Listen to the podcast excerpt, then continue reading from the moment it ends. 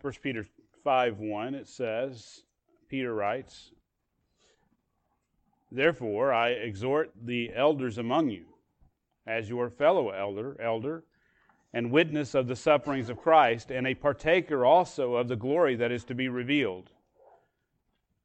Shepherd, shepherd the flock of God among you, exercising oversight, not under compulsion, but voluntarily, according to the will of God, and not for sordid gain, but with eagerness, nor yet as lording it over those allotted to your charge, but proving to be examples to the flock. And when the chief shepherd appears, you will receive the unfading crown of glory. You younger men likewise be subject to your elders. And all of you clothe yourselves with humility toward one another.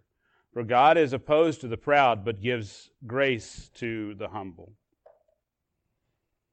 Have you ever wondered? Have you ever wondered about how we as a church should go about finding leaders for this church? Have you have you questioned whether the Bible prescribes how leaders are to be chosen? Have you thought about the kind of leaders we need to lead us in a healthy direction? I would submit to you that the identification of church leadership, church leaders, is among the most important tasks of the church. Today, many church leaders are chosen on the basis of charisma on the basis of personality and intelligence, which, by the way, is much the same criteria the world uses to choose its stars. By and large, the church spends precious little time considering and praying for the, God, for the godly leaders whom God would choose. And many churches, and m- most churches, I would submit, more time is spent discussing less important topics, maybe such as the location that they're going to meet or, or the music type that they're going to partake in. More time is spent on those things, on peripheral things, than prayerfully seeking God to show us godly men or raise up godly men to lead us. Should we be surprised then when the church struggles? when the church struggles to maintain her focus. Now, this is not a problem that is confined to our own day. Listen to this quote by the early church father Jerome. He says this Many, many build churches nowadays, their walls and pillars of glowing marble, their ceilings glittering with gold, their altars studded with jewels. Yet to the choice of Christ's ministers, no heed is paid. End quote. Now, during these past few weeks, we have been looking at what we have called our foundations of grace. More specifically, over the past few weeks, we've been studying our biblical philosophy of ministry. We, said another way, have looked at what the Bible has to say about how the church is to function. We have seen that it is, I hope that we have seen that it is important that we function as the Lord would have us to function. And if we function this way, if we function as the Lord intends, then we, we have to know what He desires for us. Therefore, we invested four sermons this past four weeks, these past four sermons that I preached, that is, establishing what the Bible teaches concerning the function of the church. And we have applied that, those functions to Grace Bible Church we established then four commitments, which form the, the philosophy of ministry pillars, form the basis of our philosophy of ministry, said another way. These are the commitment to the exaltation of God, the commitment to ex, expository preaching, the commitment to equipping the saints, and the commitment to evangelizing the lost. We believe that these four commitments form a biblical philosophy of ministry for Grace Bible Church and really for any biblical church. Now, we believe that these pillars will help us set a biblical direction for Grace Bible Church. With these pillars, we can carefully evaluate ministry opportunities. And we'll have a standard of evaluation when we are asked to assess a potential ministry direction. And believe me, those are coming.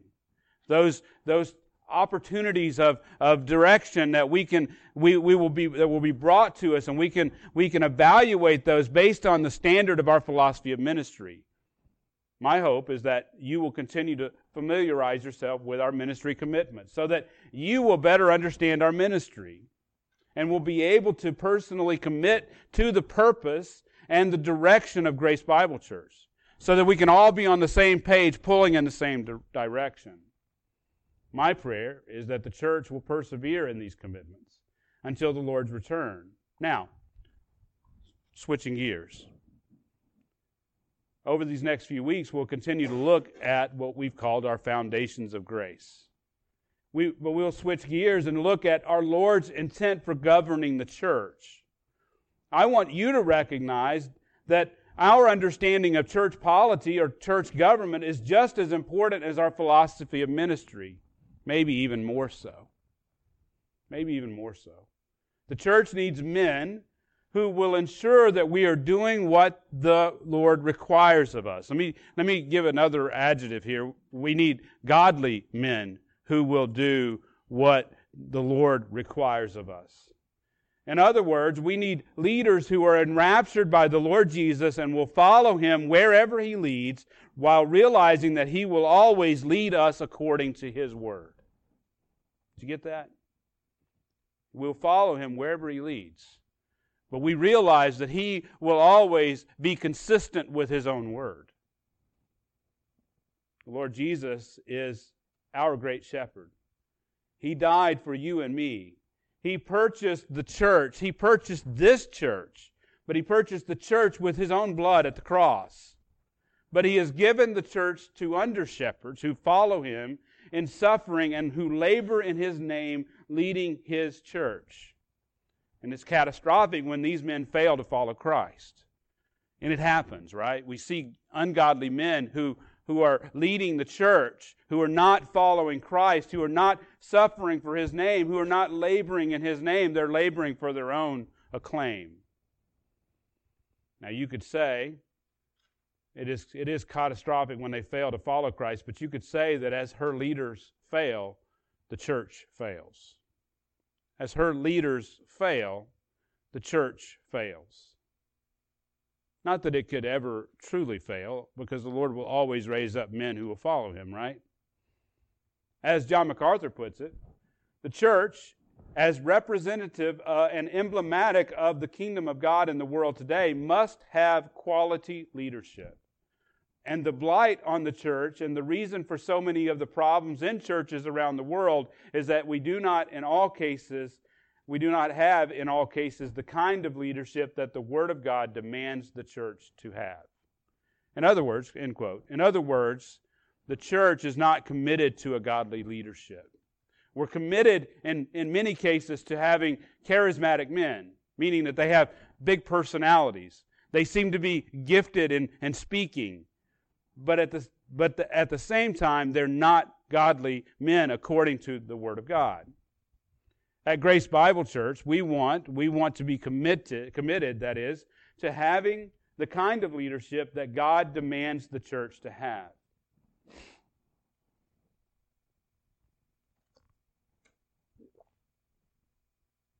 Therefore, at Grace Bible Church, we are committed to a biblical model of eldership. We believe the Bible then teaches four crucial aspects of a biblical eldership. Now, we'll see these over the next few weeks. We'll see these over the next few weeks. What we're going to see is, is that we're going to see first, today, we're going to see the characterization of a biblical eldership. And then over the next two to three weeks, we're going to see, secondly, the call of the elder. Thirdly, we're going to see the charge to the elder. And fourthly, we're going to see the character of the elder. That's four C's. The characterization of biblical eldership, the call actually to biblical eldership, the charge to the biblical eldership, and the character of the biblical eldership. Now, today, we're just going to look at the first one. We're going to look at the characterization of biblical eldership. In other words, we're going to define it. We're going to define biblical eldership and what, what the Bible has to say about how this church should be led. You've got in your notes, you see that it says that biblical elders then are overseers by description. They are shepherds at heart. They are spiritually mature. And they are a plurality by God's plan. I may have that out of order from your from your notes, but you get the picture. So let's look first at at the character the character of the elder. I'm sorry, the the the um, characteriza- characterization of the biblical eldership. My notes got messed up, but that's okay. I'll I'll work through it. First, they're shepherds at heart. First, they're shepherds at heart.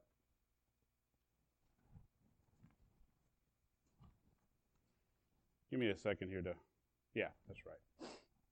Now, we're gonna, as I said, we're gonna look at these points over the next few uh, over the next few weeks. But in a in a few minutes, we're going to look at some various passages, two in particular, that I will help. I help. I believe will help us characterize a properly functioning biblical eldership.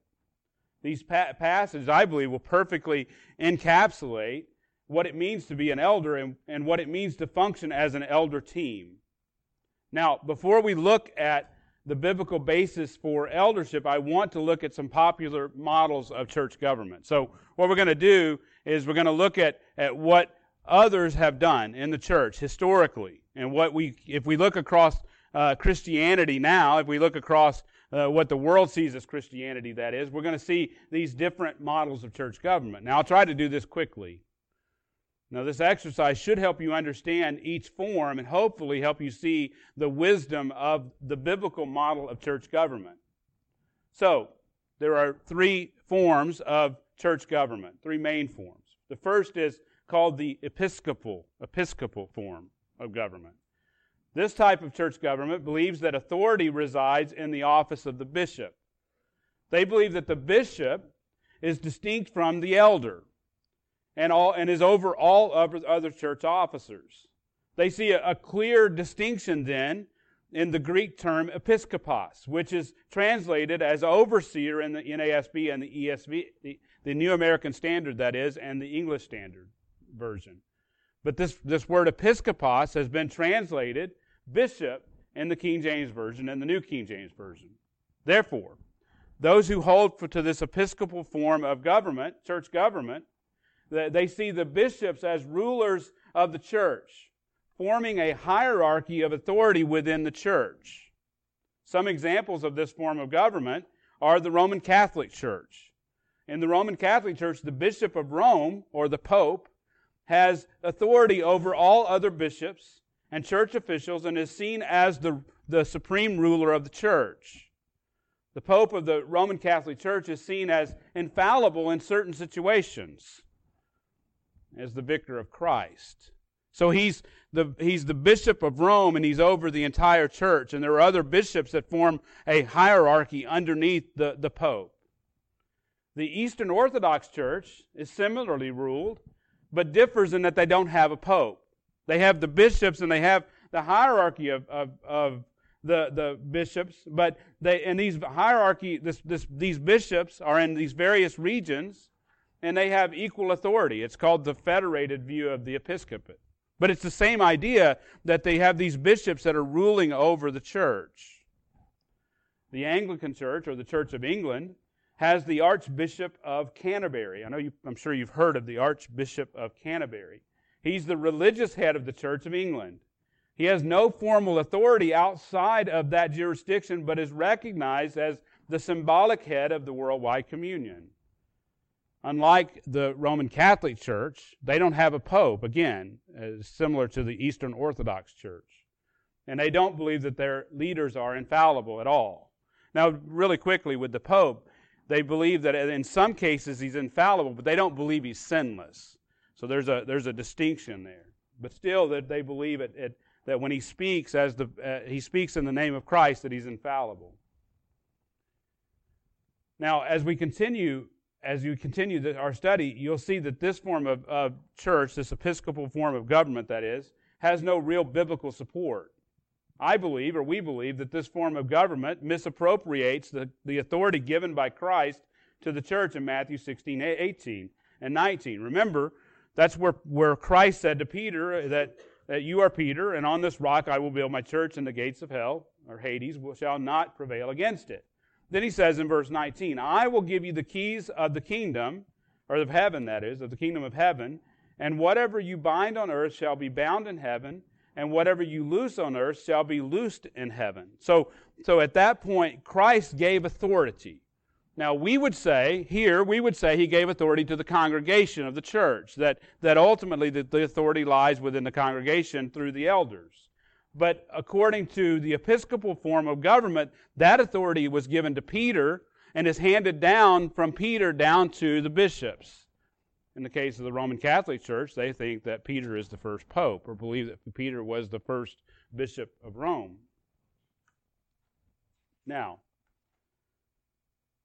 we also believe then that this concept of government erroneously divides the, this, the idea of the episkopos or the overseer from the other biblical descriptions of the same office. Now, we'll see that in a moment.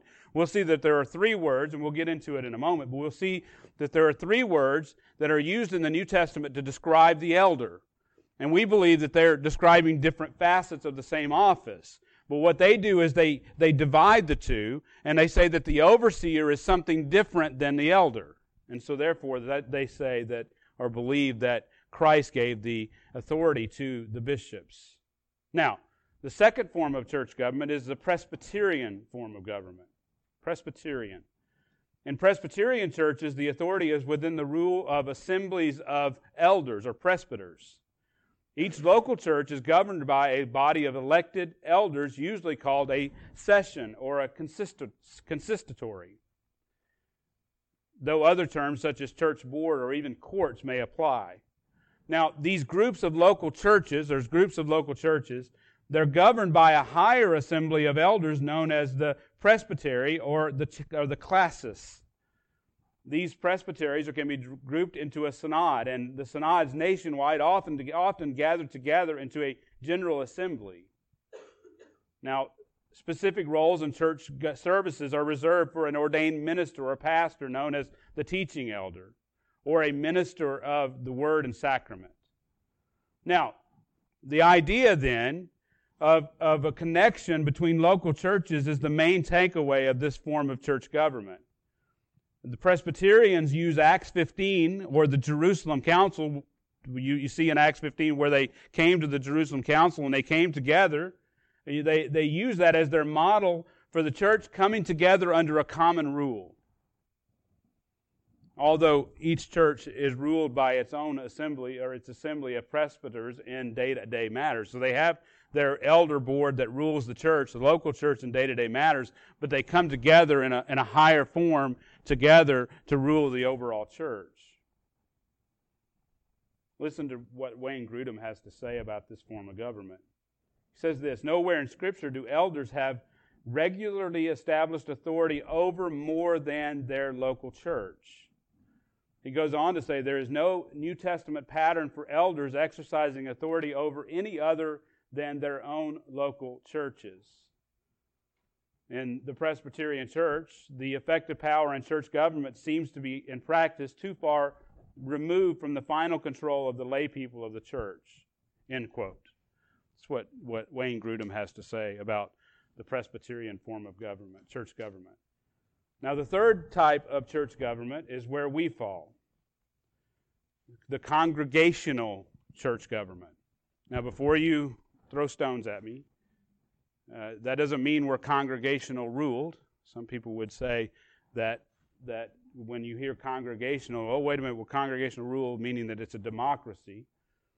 In congregational churches, uh, the authority resides with the local church. So, so we rule ourselves, ultimately, uh, under, the, under the Word of God, under the guidance of the Word of God. So the, the, the church is autonomous and not accountable to any other church or government governing body. We, we're, we're, we, we, again, the authority lies within this body. Now, there are several forms of congregational churches. Some, some have no government. Some basically they they have no structure, and they believe that structure is is uh, unspiritual or contradicting the priesthood of all believers. Now, for, now clearly this form of congregationalism finds no support in the New Testament because we have, we have clear examples in the New Testament of the authority lying in the hands of the men, the, the, the elders. Now, some of these churches are a pure democracy. I mentioned that. We see that in some Baptist churches. In these churches, all decisions are made by the congregation in a democratic manner. They may utilize committees to deliberate matters before they're brought to the entire congregation for a vote. Again, this, this form of congregationalism finds little support because it doesn't account for the many passages which depict the church as being ruled by elders. Now, some churches and some congregational churches are, are under the authority of a single elder. Uh, the, the congregation elects an elder or a pastor whose authority can vary from church to church. In some cases, the single elder possesses full authority. Now, there seems to be there seems to be biblically some support for this model. Some offer James as an example of a, the single elder leadership within the church of Jerusalem. So James was the, the, this, the one who led and had the authority at the church of Jerusalem, according to those who support this model. The letters to the churches in Revelations, Revelation, that is, 2 and 3, are addressed to the angel of the church. If you look at that, it says to the angel of the church. And some people take that to be to believe that that's the head pastor.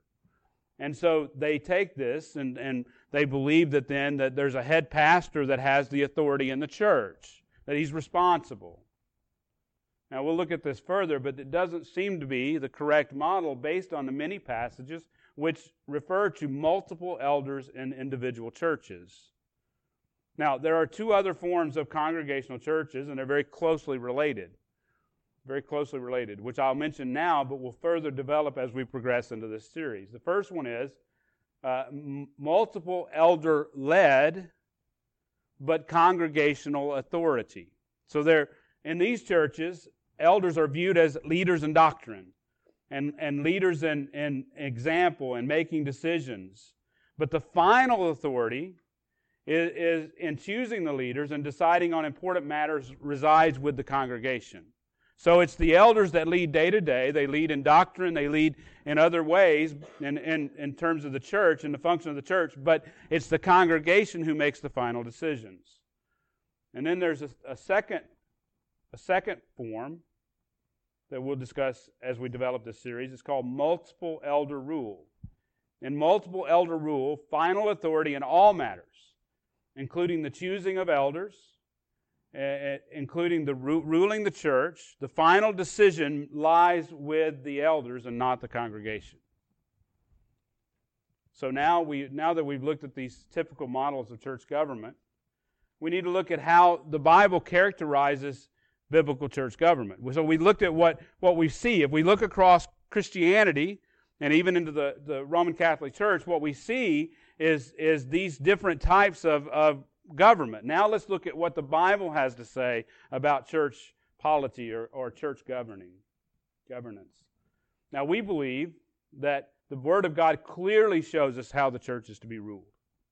We believe that it's not a, it's not a mystery. It's, we, have to put some, we have to put some things together, but it's, not a, it's certainly not a mystery. And so we're going to characterize the, the biblical eldership. Now, first we're going to look, let's look at the first point. So we're going to characterize a biblical eldership. Let's look at the first point. Biblical elders are shepherds, are shepherds at heart. Now, first, this is first and foremost. Put very, very simply, if a man is not a shepherd, if a man is not a shepherd, then he's not an elder. If he's not a shepherd at heart, he's not an elder. God has, has made the elder to love and care for the sheep, just as he loves and, and just as he loves Christ, and just as Christ himself loves and cares for the, the sheep your Bible, we've already, you probably are already there in, in 1 Peter 5 1. Uh, we've seen, and, and we'll, continue, we'll look into further uh, what, what Peter, or Peter's heart for Christ and for his, and his heart for the sheep. In 1 Peter 5 1, it says, Therefore, I, Peter, Peter speaking, I exhort the elders among you as your fellow elder. Now, the word that he's used here for elder is presbyteros. Now, I've told you there are three different words in the New Testament used for those who have charge over God's people. As, as we'll see, and as I've said before, these three different words uh, used have a have different or, or speak to different aspects of the same office. Therefore, we understand all of them to be the description of the elder. Now, here Peter uses presbyteros, which could be translated as one being relatively advanced in age or older. Now, we'll get more into this meaning of the word, or the meaning of the word in, of this word in a minute, but I want you to look at the text. Peter said, Peter, it says that Peter exhorts the elders. In other words, he strongly urges them. He, he appeals to them as their fellow elder. Now, now this is amazing when you think that Peter, Peter had been with Jesus throughout his entire earthly ministry. He served alongside Christ. He was or is an apostle of Christ. Yet, I want you to notice that he appeals to them as what? As a, as a fellow elder. As a fellow elder. That's a, if you think about it, he had been a witness of the sufferings of Christ. You go even further, he was on top of the mountain when Jesus was transfigured before him. He saw the glorified Lord. Yet he appeals to them based on being an elder. He is simply one of them. Uh, we should see great humility in, in this statement. And this is the type of humility we should see in true elders. Those who would lead God's flock. We should see this type of humility. And it's on this basis, the basis of being, uh, uh to being a fellow elder, that Peter says this shepherd the flock of God among you. Now let's stop there. Peter exhorts the elders to shepherd the people. Now we want to look further into what it means to this the meaning of this word translated shepherd. A shepherd was a was a common occupation in, in ancient in the ancient Mediterranean. They were responsible for leading and feeding, leading, feeding, and protecting their flock. And they were also responsible for ensuring rest for their flock. Now, this term is used metaphorically in the Bible to describe those, the job of those who are placed in charge of God's people. The word is even used of God Himself. Shepherding, then, shepherding was seen as a lowly occupation in that world. Aristotle spoke negatively of, of the shepherd, writing that among men, the laziest are the shepherds who lead an idle life and get their subsistence, subsistence, that is, without trouble from tame animals. Their flocks wandering from place to place in search of pasture. They are compelled to follow them, cultivating a sort of living farm. But it shouldn't be surprising to us, though, that God would use the metaphor of shepherd when it comes to, to uh, his leaders when it comes to even his uh, shepherding his people. Just as real shepherds were to lead and feed and protect God's, God's people, God's shepherds of the people should be the same, should do the same thing. Listen to Alexander Strauch. He says this If we want to understand Christian elders and their work, we must understand the biblical imagery of shepherding. As keepers of sheep, New Testament elders are to protect, feed, lead, and care for the flock's many practical needs. End quote. The, the shepherd then, the shepherd then must be able to lead God's people, protecting them from the dangers which lurk everywhere. They must have a heart, they must have a heart for that. Must have a heart for their people to, to look uh, for, to look out for their people, to, to protect their people, to be willing to go and, and, and bring back the one who's wandering. The, shepherd must be a teacher. Must be a teacher. He's one that feeds the people. Must be a teacher of God's people. This is the reason that Paul says in 1 Timothy 3 that the elder must be able to teach. Therefore, if if the man, if a man is unwilling to protect the sheep, if he is unwilling to fight off the wolves, if he's unwilling to refute those who contradict, then he cannot be an elder. Cannot be an elder. If he is unable to feed God's people with the Word of God, then he is not, again, able to be an elder. The elder must be able to feed and, and, and protect the, the sheep. Now, just like the literal shepherd, the elder must be gentle among the flock. Must be gentle. It's not as if it's not as if he can be he can be uh, hard on the flock. That is, but he must be able to show great ferocity when dealing with those who contradict.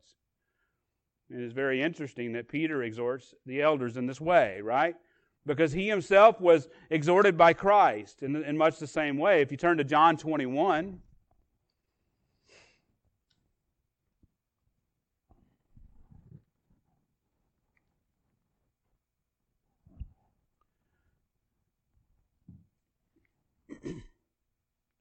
Because this passage in John 21 is set after the death and resurrection of the Lord. As you may recall, Peter had denied Jesus three times during his, during his earthly trial, or his trials, during Jesus' trials. And just as Jesus had said would happen, he said, You will deny me three times. No doubt, after denying his Lord, uh, Peter thinks that he's an utter failure. I mean, he's, he thinks that he has failed his Lord, and he has. He must, he must even believe that Christ is done with him. How could he ever be used after vehemently denying him as he had done? Now, let's pick up the story in 21 2. It says that, that Simon Peter and, and the others, uh, and two other of the disciples, were, were together with, with together, and, and Simon Peter says to them in verse 3, I, am going fishing. And they said, And we'll come with you also. And they went out and got in the boat, and that night they caught nothing. Now they thought they thought that their ministry was over.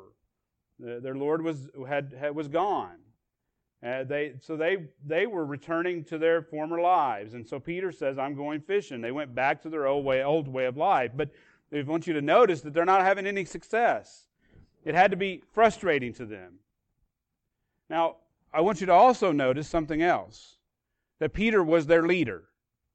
When Peter said he whether he wanted to be or not, he was their leader. Now, when Pe- so when Peter said he was going fishing, the others did the same. They just followed him. The question is, how would you rate his leadership at this juncture? Not, not very good, right? Uh, not very, pretty poor. Verse 4, it says, When the day was breaking, so they had been out all night fishing, the day was breaking, Jesus stood on the beach, yet the disciples did not know that it was Jesus. And, and he says to them, You do not have any fish? And they answered him, No. And he says, Cast the net on the right side of the boat, and you'll find a catch. So they cast, and then they were not able to haul it in because of the great number of fish. Therefore, verse 7, the, that disciple whom Jesus loved, that would be John, said to Peter, It is the Lord. And so Peter heard that it was the Lord, and he put on his outer, put on, put his outer garment on, for he was stripped for work, and threw himself into the sea. And then he goes on and it talks about how the Lord had uh, started a fire. Uh, the, the, fire was there and, and had fish already laid on it and placed and bread. And Jesus said, Bring, in verse 10, bring some fish which you have now caught. and Simon Peter went up and drew the net to the land full of large fish. And there were 153, although there were so many, the net was not torn. He says, and the Lord said, Come and have breakfast. And the disciples said, Well, who are you, knowing that it was the Lord? Or none of the disciples said, ventured to question him, Who are you, knowing that it was the Lord? And then it says in, in verse 15 So when they had finished breakfast, Jesus said, said to Simon Peter, Simon, son of John, do you love me more than these? He said to him, Yes, Lord. You know that I love you. And he said to him, Tend my lambs. Verse 16, he said to him again a second time, Simon, son of John, do you love me? And he said to him, Yes, Lord, you know that I love you. He said to him, Well, shepherd, shepherd my sheep. And he said to him the third time, Simon, son of John, do you love me? Peter was grieved because he had said to him the third time, Do you love me? And he said to him, Lord, you know all things. You know that I love you. Jesus said to him, Tend my sheep. See, this episode mirrors Peter's recent threefold denial of Christ. of the Lord. That, that event must have been so painful to him that even the memory of the fire must have been imprinted in his mind. He was over a fire when he had denied the Lord. And, and we see that, that surely that Peter must have wondered why the Lord would choose to start a fire with that memory burning in his mind. But thankfully, Peter, thankfully for Peter's sake, this fire did not represent Jesus' re- rejection of Peter, right? Peter had rejected him over the fire. But it was his gracious invitation for Peter to reserve those denials and affirm his love for Christ. Reverse that is, reverse those denials and and and affirm his love for Jesus. And in doing so, Jesus commissions Peter to serve as the shepherd, as a shepherd of the flock. In other words, Jesus exhorts Peter to shepherd his people. In other words, Jesus calls Peter to be the Pope, right? No. No. He called him to be an elder, which is a much higher calling than the Pope. And he did, and he did just as Peter will later do in 1 Peter 5. You know, this brings to mind that Jesus is not looking for perfect men to shepherd his people. He's looking for men who love him and desire to please him, and who love his people and desire to shepherd them. Now, Jesus goes on to say, Truly, truly, I say to you, when you were younger, you used to gird yourself and walk wherever you wish, but when you grow old, you will stretch out your hands, and someone else will gird you and bring you to where you do not wish to go. Now, this he said, signifying by what kind of death he would glorify God. And when he had said this, he said to him, This is important, follow me. In other words, Jesus demanded that Peter follow him in giving his life to shepherd the flock of God. This is the life that Jesus had called Peter to, and it is the life that all elders are called to. You see, Jesus gave Peter another chance to serve him graciously. And Peter gladly submitted to his Lord's will and he voluntarily followed him. Now, if you turn back to 1 Peter chapter 5, Peter says, verse 2 Shepherd the flock of God among you, exercising oversight, not under compulsion, but voluntarily, according to the will of God, not for sordid gain, but with eagerness, nor as yet nor yet as lording it over those allotted to your charge, but proving to be examples to the flock. In other words, in other words, Peter says that the shepherd's motivation must be to eagerly serve God according to his will. He must not shepherd God's people for the sake of sordid gain. Said another way, they must not have any fondness for dishonest gain or greedy. The true shepherd does not shepherd the flock for the sake of fleecing them. This is a far cry from being the first pope, right? Doesn't mean that he won't be supported in the ministry, but that money and power are not his main motivation. Woe to those men whose motivation is dishonest gain. Woe to them. Obviously, our minds probably go to people who preach the prosperity gospel, men who make it their aim to take money from the most vulnerable. Men like Joel Osteen and Creflo Dollar and Benny Hinn. They're wolves in shepherd's clothing, but they're not godly shepherds. And I hope that, that you won't have them in your mind as you think of what the godly shepherd is. A godly shepherd quietly feeds and leads and protects God's people. A, a, a, godly shepherd loves the people of God. The godly shepherd does it regardless of whether he gets paid. The godly shepherd desires to be pleasing to the Lord. And Peter goes on to say in 1 Peter 5 4, and when the chief shepherd appears, you will receive the unfading crown of glory. You see, the, the godly elder looks forward to that glorious day when the chief shepherd will appear, knowing that he will receive the unfading crown of glory. He is motivated to shepherd God's people because of his love for Jesus and his desire to see God's people to be more like him. That is, more like Christ. That's his motivation. He hurts for his people and he labors to see Christ fully uh, formed in them. He knows that Jesus is not only the, the chief shepherd, but also he's the good shepherd whom he serves and whom he loves and whom he follows. Just listen to John 10. Just listen as Jesus describes himself in John 10, verse 11.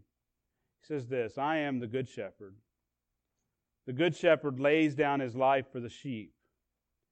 He who is a hired hand and not a shepherd is who is not the owner of the sheep sees the wolf coming and leaves the sheep and flees. And the wolf snatches them and scatters them. He flees because he's the hired hand and is not concerned about the sheep. I am the good shepherd. I know my own, and my own know me, even as the Father knows me, and I know the Father. And I laid my life down my life for the sheep. Beloved, beloved, he is the good shepherd. And he expects the elder to be a shepherd at heart. He expects the elder to do the same. He expects the elder to lay to be willing to lay down his life for the sheep. we've seen the first point that biblical elders are shepherds at heart. Look at, let's look at the second point. Biblical elders are spiritually mature. Now, I mentioned earlier the word translated elder or elders in the New Testament is presbyteros. I also mentioned that in the, the New Testament, again, that there are three different words.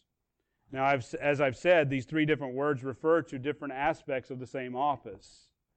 In our first point, we looked at the first word, the, the shepherd or the poimen, which is uh, in Greek, poimen, used of the elder. Now we're going to dig a little deeper into the second word and looking at it, the, the word presbyteros. It could be translated, as I said earlier, as one being relatively, relatively advanced in age or, or older.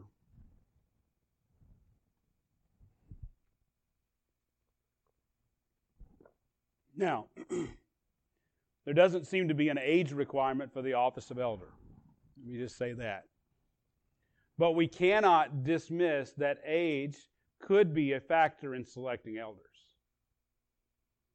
While this word does not refer to a specific age level, it is used metaphorically to refer to the dignity of the office and the spiritual maturity of those who are elders.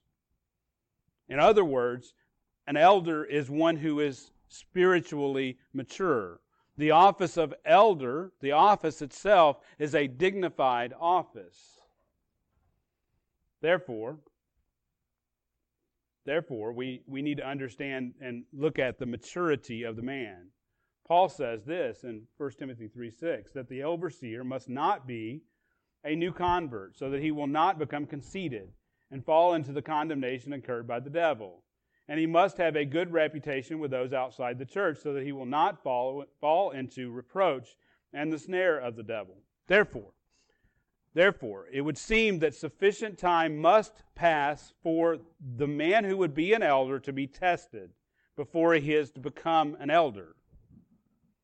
We must understand that it is God's way then to test those whom he will use. As an example, God continually tested Abraham throughout his life by promising a son whom he didn't send for years. Then he commanded, he was commanded to offer that son up as a sacrifice. James tells us that the testing of our faith produces endurance, which in turn causes us to grow in spiritual maturity. Peter says in 1 Peter 1 7, that the proof of your faith, being more precious than gold, which is perishable, even though tested by fire, may be found to result in praise and glory and honor at the revelation of Jesus Christ. In other words, your, fa- your faith, all of our faith, is found to be true through testing. It's God's way. Later in 1 Peter 4, it says this in 412 Beloved, do not be surprised at the fiery uh, ordeal among you which comes upon you for your testing, as though some strange thing were happening to you. You see, God clearly tests his people, especially, especially the men who would lead his church. Especially the men who would lead his church. Therefore, the man who would be an elder must be tested. He must be a man who has gone through the flames and has shown, been shown to be proven to be the real thing. Now, in exceptional cases, this could be a young man. Paul told Timothy in 1 Timothy 4:12, "Let no one look down on your youthfulness, but rather in speech, conduct, love, faith, and purity show yourself an example of those who believe." But we see though that Timothy was an exceptional man. An exceptional man. He had proven himself as he suffered alongside Paul. Yet Timothy, who had done so much to prove himself, had he done so much to prove himself, struggled with timidity in the face of testing. In 2 Tim, or 2 Timothy 1 5, it says, Paul says this, For I am mindful of the sincere faith within you, which first dwelt in your grandmother Lois and your mother Eunice, and I'm sure that it is in you as well. For this reason, I remind you to kindle afresh the gift of God which is in you through the, through the laying on of hands of my hands, that is. For God has not given us a spirit of timidity, but of power and love and discipline. Therefore, do not be ashamed of the testimony of our Lord or of me, his prisoner, but join me in suffering for the gospel according to the power of God. You see, Timothy seemed to be in danger of wavering in the face of great adversity.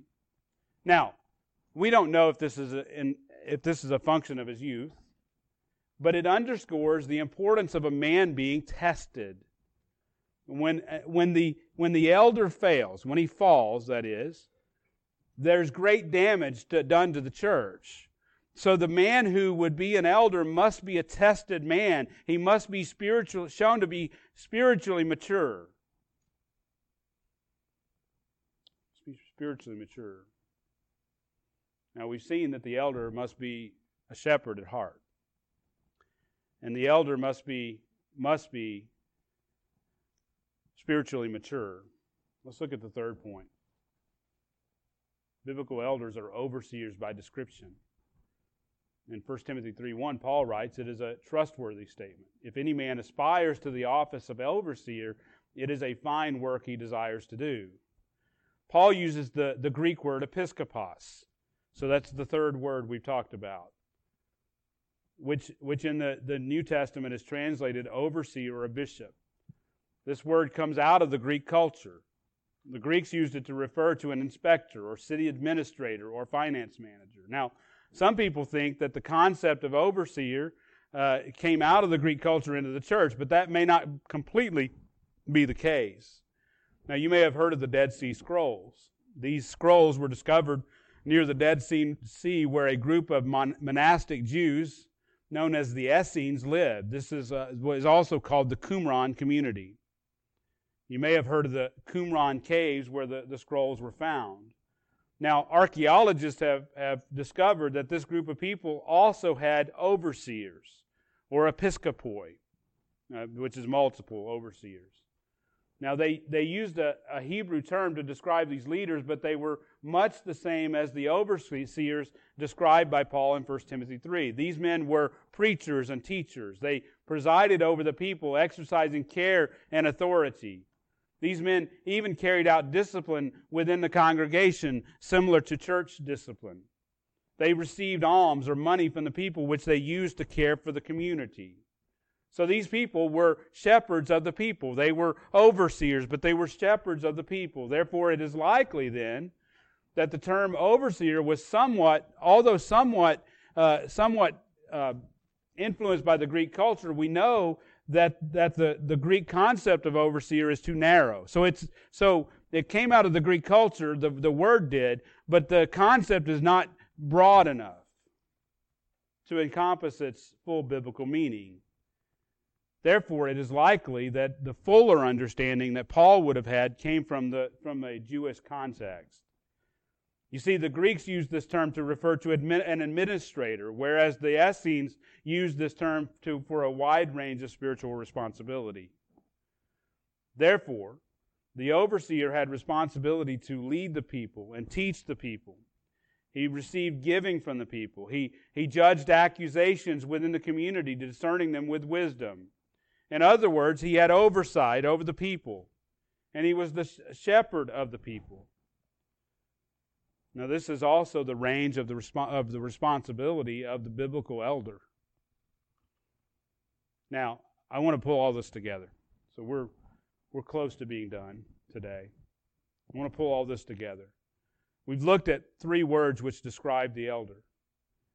Uh, we've said that these three words describe different aspects of the office of elder. The word presbyteros emphasizes the spiritual maturity of the man. The word translated shepherd or pastor speaks of the duty to feed and lead and protect the sheep. The word translated overseers highlights the, the, the, uh, the duty to administrate and supervise the people.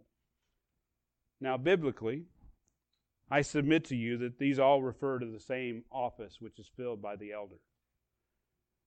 Now, it would be helpful if we had an example of these words being used together in Scripture to see how this works. Now, we've already seen 1 Peter 5, where Peter uses two of the terms, elder and shepherd, right? He says, I exhort you, the elders among you, to, to shepherd the flock. So we've seen the idea of, of elder or, pres, or uh, uh, the, the idea of presbyteros, the elder, being a shepherd. But Acts 20 is even clearer. Turn there.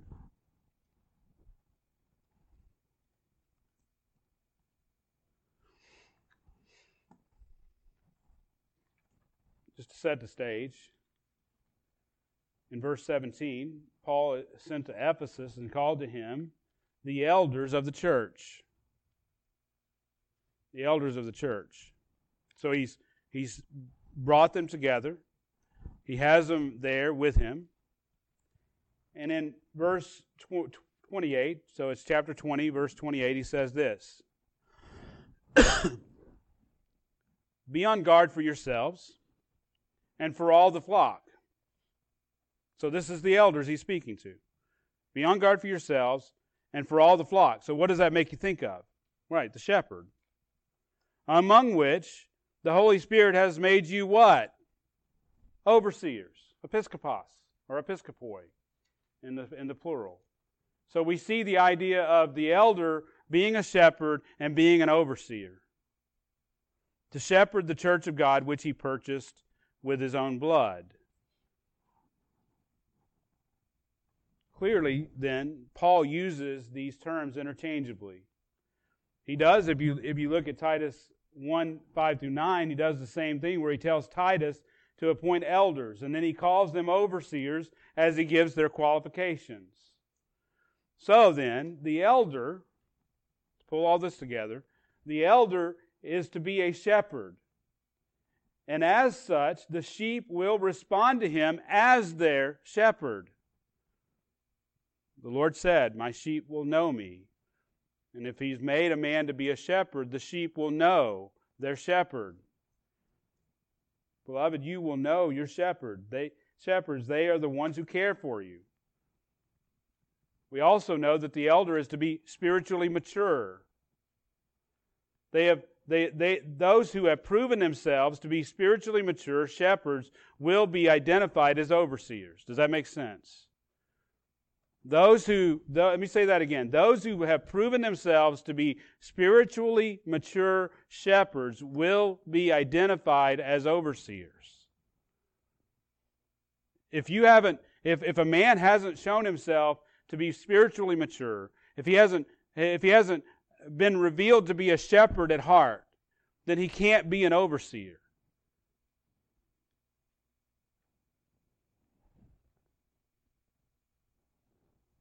Now, before we close, let's look at one last crucial aspect of a biblical eldership. A biblical eldership is a plurality by God's plan. A plurality by God's plan. Put simply, we don't see examples of one elder ruling in the New Testament. I brought up James earlier and I brought up the, the revelation letters in Revelation, but by and large, we see multiple elders in the church. In Acts 14 23, it says that Paul and Barnabas appointed elders for them in every church. Having prayed with fasting, they commended them to the Lord in whom they had believed. We've already seen in Acts 20 where Paul sent for the Ephesian elders. In 1 Peter 5, we saw that Peter refers to multiple elders. James refers to multiple elders in James 5:14. The, the writer of Hebrews does, does the same thing in Hebrews 13 17. Mark Dever simply says this The first thing to note in Scripture about past, the pastors or elders of a local church is that they are plural. End quote. There are more than one. It's not, we don't see an example of, of one elder. Now, we should see great wisdom in how our Lord has put this together. In the beginning of the sermon, I teased you with a question about how should we identify church leadership. According to God's plan, we must look for spiritually mature men who are shepherds at heart. They must clearly exhibit these qualities before they're given oversight in the church. And because no man exhibits the giftedness and the humility to serve in this capacity without great accountability, he, we must then have multiple overseers who are working together and shepherding the flock of God. Beloved, this is God's model for church leadership. Multiple godly shepherds who are spiritually mature leading the flock of God. Now, as we close, join me in praying. We're going to continue this series. We're going to continue this series and we're going to continue to look at different aspects of, of crucial aspects of biblical eldership. But join me in praying that God will raise up and reveal men like these here at Grace Bible Church Gainesville. If we want to be fully established as a church, if we want to be fully established here in Gainesville, then I believe in my heart that God will raise up men who will lead this church in a godly way. So join, join me in praying for these men and praying that God would reveal them. Let us pray.